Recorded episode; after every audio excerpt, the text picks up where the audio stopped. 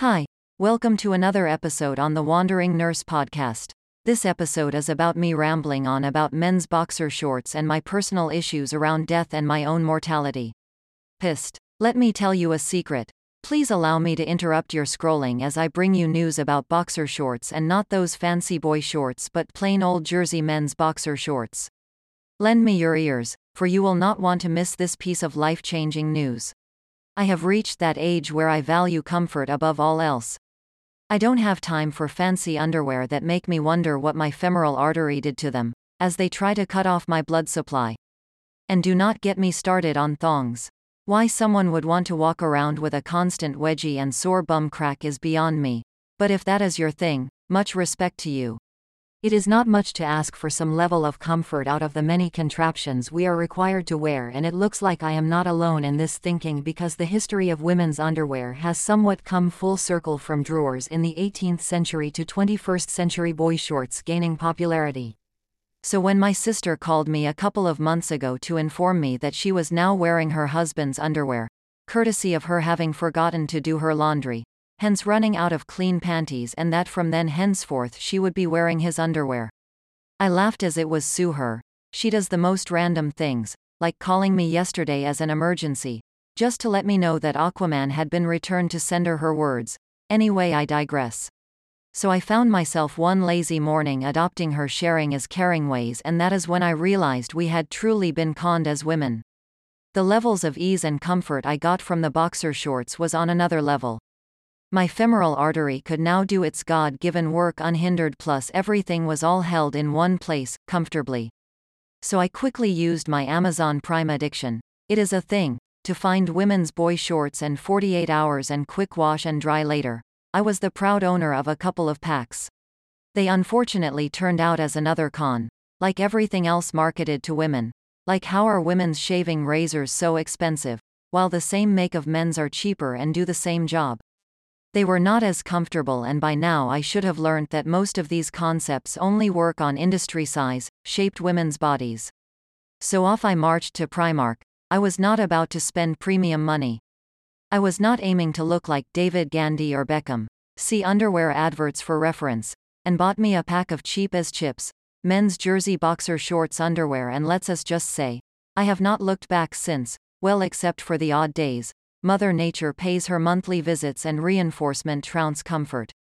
Don't take our word for it, we may just be a pair of mad sisters. Go and get yourself a pair and you can thank me later.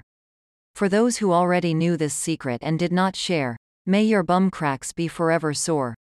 Thank you for listening. Reading and normal service shall resume next week.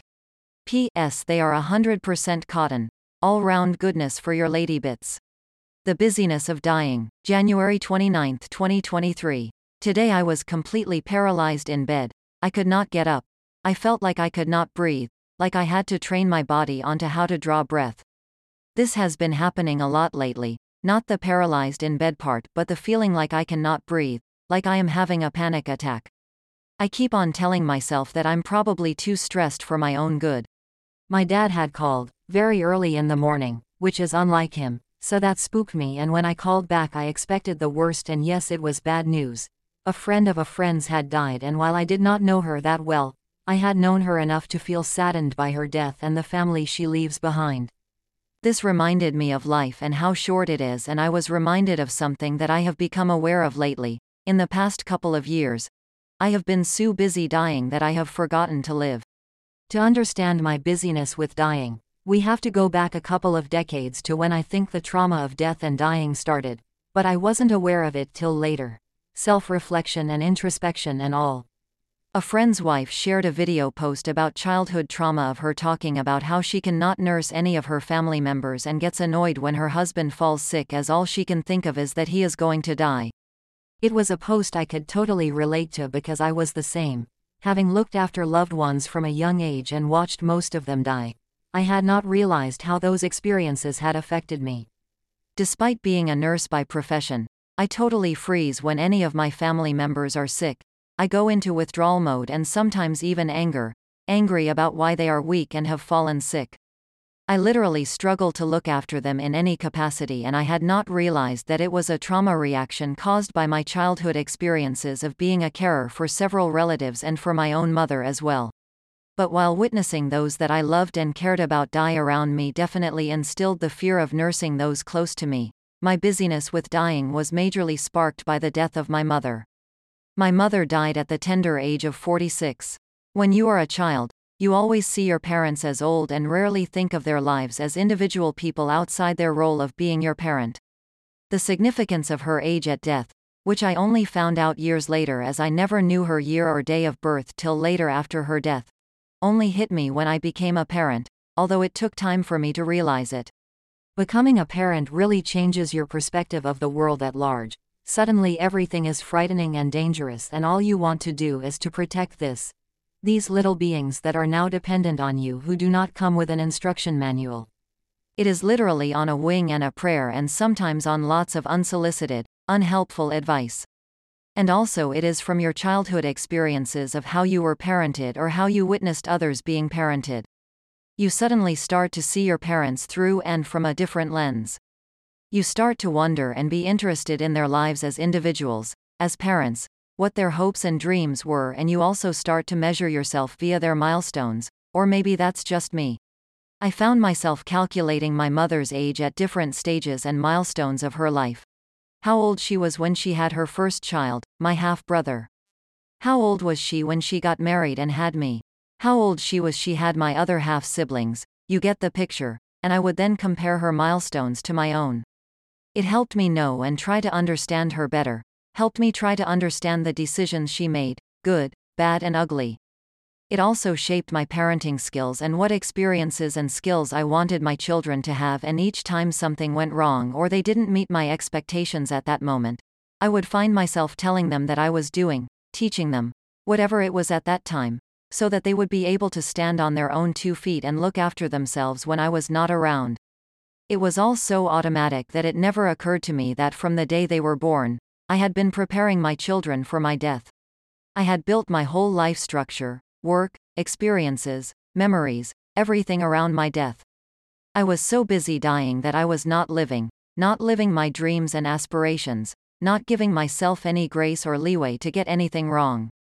I was constantly on a schedule to get everything done and done right so that when I was dead, my children would not struggle. Talk about unresolved childhood trauma. In my head, I could not possibly outlive my mother, why I thought that is something I still have not figured out, given that I could go with my dad and live well into my 90s.